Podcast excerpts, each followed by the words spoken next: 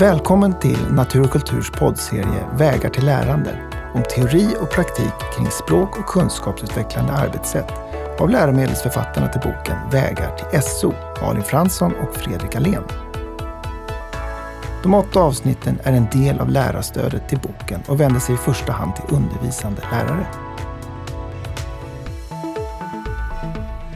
Avsnitt 1. En röd tråd i undervisningen.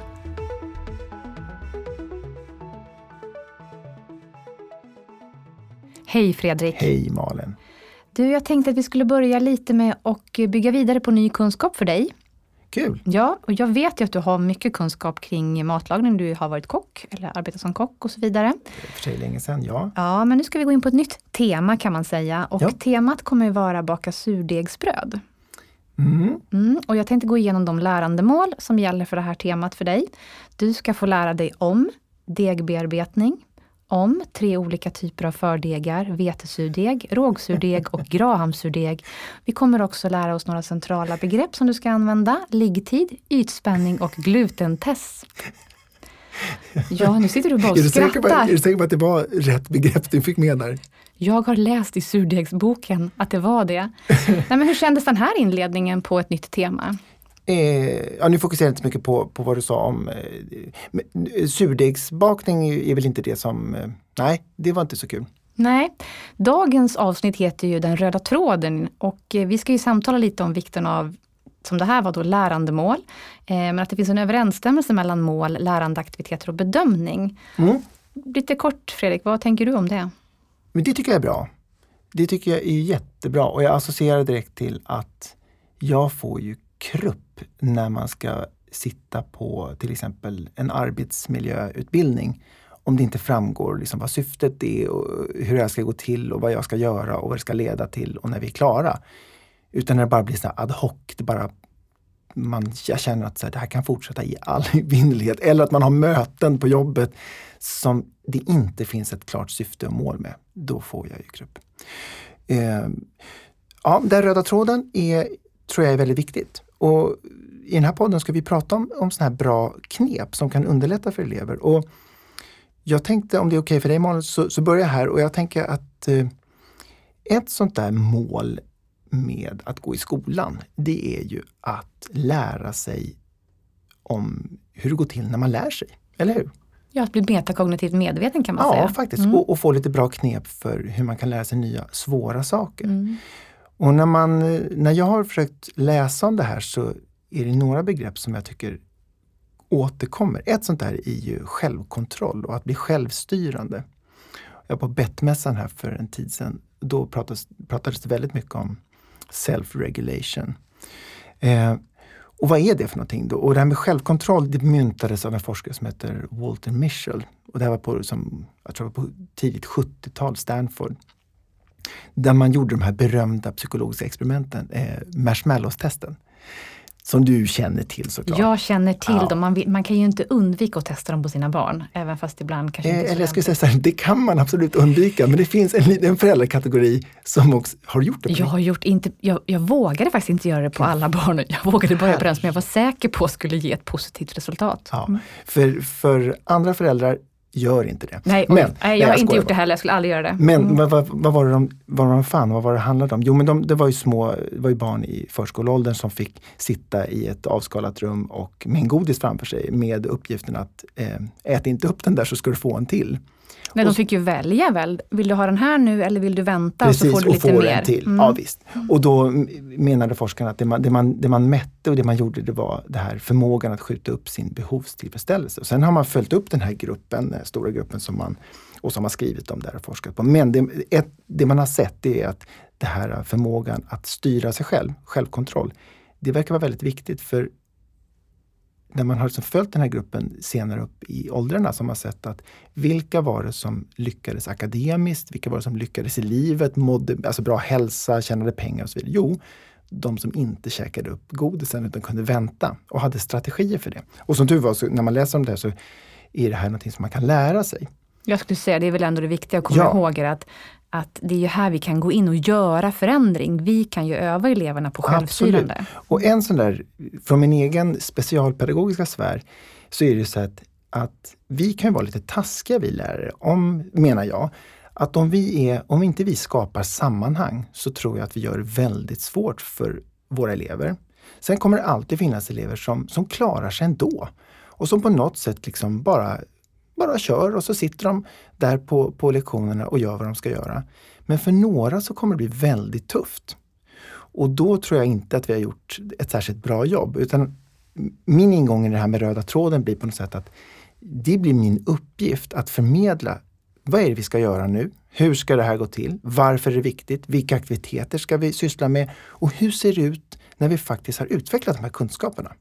Det blir liksom den här röda tråden och det tror jag blir jätte, jätteviktigt. Inte minst utifrån de här eleverna som kommer till undervisningen med idéer om att så här, men jag är nog ingen jag är nog ingen teoretisk kille eller tjej eller jag är nog ingen sån som läser böcker eller, eller ska prata om sådana saker. För dem blir det tror jag, extra, extra viktigt att vi förmedlar det här. Då. Jag, eh, för några år sedan så sprang jag på en forskare som heter John Biggs. Han är ju pappa till en teori, en idé, eh, som heter Constructive Alignment. Och John Biggs, han menade att i vår, vårt utbildningssystem nu så är det så att vi kan inte räkna med att det bara ska komma en massa elever som ska sitta i bänken och göra som vi säger och arbeta flitigt. Eh, utan vi kommer ha elever som gör det, absolut. Men vi kommer också ha elever som undrar när de får gå hem och som kommer somna och som bara skriver anteckningar om de tvingas. Så utmaningen blir hur, hur, hur hjälper vi dem? Och hans svar på det var just där, ja det måste finnas en röd tråd. Då kommer vi hjälpa dem. Och framförallt att eleverna ser att eleverna uppfattar vad den röda tråden är för någonting. Jo men det är liksom, mm. som jag förstår det så handlar det om att, att stimulera det här att bli självstyrande. Och det är ett sätt att göra det är att förmedla det här sammanhanget. Då. Eh, och han, det tycker jag är lite kul när man läser om eh, constructive alignment så pratar han om att så här, lärare, han delar in dem i tre kategorier. En, en grupp lärare, ett är de här lärarna som så här, fokuserar på vilka elever man har. Man har bra elever, men så har man några som är dåliga. De bra kommer lyckas och de dåliga kommer inte lyckas. Och de som misslyckas, ja uppenbarligen är ju de den andra gruppen. Det blir inte så bra, säger John Biggs. Man lägger ingen så här ens egen undervisning har inte haft någon slags som helst Nej, betydelse. Utan så här, jag fick en dålig klass. Mm, ja. Mm. Sen så finns det då ett snäpp upp, nivå två. Då är det lärare som är så här, ja men jag använder jättemycket såna här metoder och sen på fredagar gör jag det här och sen har jag liksom powerpoints och presses och sen brukar jag ha musik och sen gör jag si och så. Lärare som är väldigt fokuserade på sin egen praktik. Och för många elever kan det vara jättebra. Och det kan bli jättebra, men det skulle också kunna vara så att för några elever så blir det inte, inte som hand i handske direkt. Det tycker John Biggs är väl en nivå upp, men den nivån han tycker att vi ska vara på, nivå tre, det är en lärare som fokuserar liksom på vad eleverna gör. Och då menar han att vi som lärare måste ha koll på vad vi vill att eleverna ska göra. Och då är man inne på det som John Hattie skrev en berömd skrift för länge sedan, så här, synligt lärande. Alltså hur ser lärande ut och hur ser, hur ser det ut när elever kan, kan använda den kunskap som jag vill att förmedla? Och då måste jag ju såklart ha en egen idé om det. Och det betyder också att vi måste anpassa oss efter våra elever. Så det är liksom dit eh, John Biggs tycker att vi ska gå. Låter det, låter det begripligt? Eller låter ja, men det, det låter väldigt begripligt. Jag känner igen ganska många tankar som du säger. Hattie har lyft de här sakerna tid, sen, senare. Och eh, även Dylan William har ju varit inne på det här och en svensk eh, professor som heter Anders Jönsson pratar ganska mycket också om alltså, överensstämmelsen mellan eh, vad har jag för lärandemål, vad har jag för aktiviteter, alltså hur ska eleverna både ja. öva mot målen och visa för sig själva och för mig att vi börjar begripa de här sakerna. Och jag, jag innan jag släpper, innan det måste bli din tur, jag säga att jag i mitt jobb så möter jag ju ofta sådär, jag pratar med andra lärare som, som kan vara bekymrade över hur, det, hur går det för de här eleverna, och hur ska vi stötta dem? Alltså ett annat perspektiv det blir att fråga sig, ja men är, kan eleven själv svara på vad målet med den här lektionen var? Och hur det skulle gå till? Vad, vad säger eleven? För tänk om det är så att eleven inte har en aning. Tänk om det då, som John Biggs är inne på, att det kanske inte är elevens ansvar utan att det kanske är lärarens alltså repertoar. Hur förmedlar vi vad vi ska göra? Det här sammanhanget.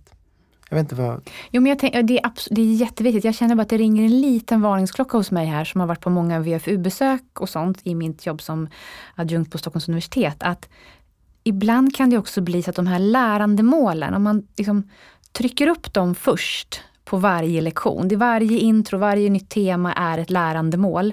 Det kan också till viss del döda. Det kanske, den första ingången kanske inte hade varit i ditt surdegsbakande att ge dig lärandemålen, Nej. utan kanske en upplevelse. Men att lärandemål är viktiga, det är, det är ju liksom en nyckelstrategi att eleverna kan se lärandemålen. Eh, det lyfter Dylan William fram som en av sina fem nyckelstrategier. Men lärandemålen ska komma tidigt, de behöver ha koll på det. Men det är också så att ju längre jag kommer i ett arbete, desto mer konkreta blir ju målen även för eleverna. För i början kan det vara ganska abstrakta mål, för vi sätter ju höga mål i undervisningen. Eh, och då behöver man ju återkomma till de här målen och stämma av. Och då, då är det jätteviktigt att eleven någonstans kan börja se att ja, men nu, nu greppar jag det här målet mm. och jag greppar också att den här aktiviteten har gjort eller gör mig eh, mer kunnig på det som jag skulle bli mer kunnig kring. Ja, men handlar inte det också om motivation? Ja. Att om man då ställer frågan när, när mina barn kommer hem och frågar vad gör ni i skolan? Ja, vi gör det här. Varför gör vi? Vad kul! Vad, vad ska det leda till? Eller vad, vad lär man sig av det? Jag vet inte.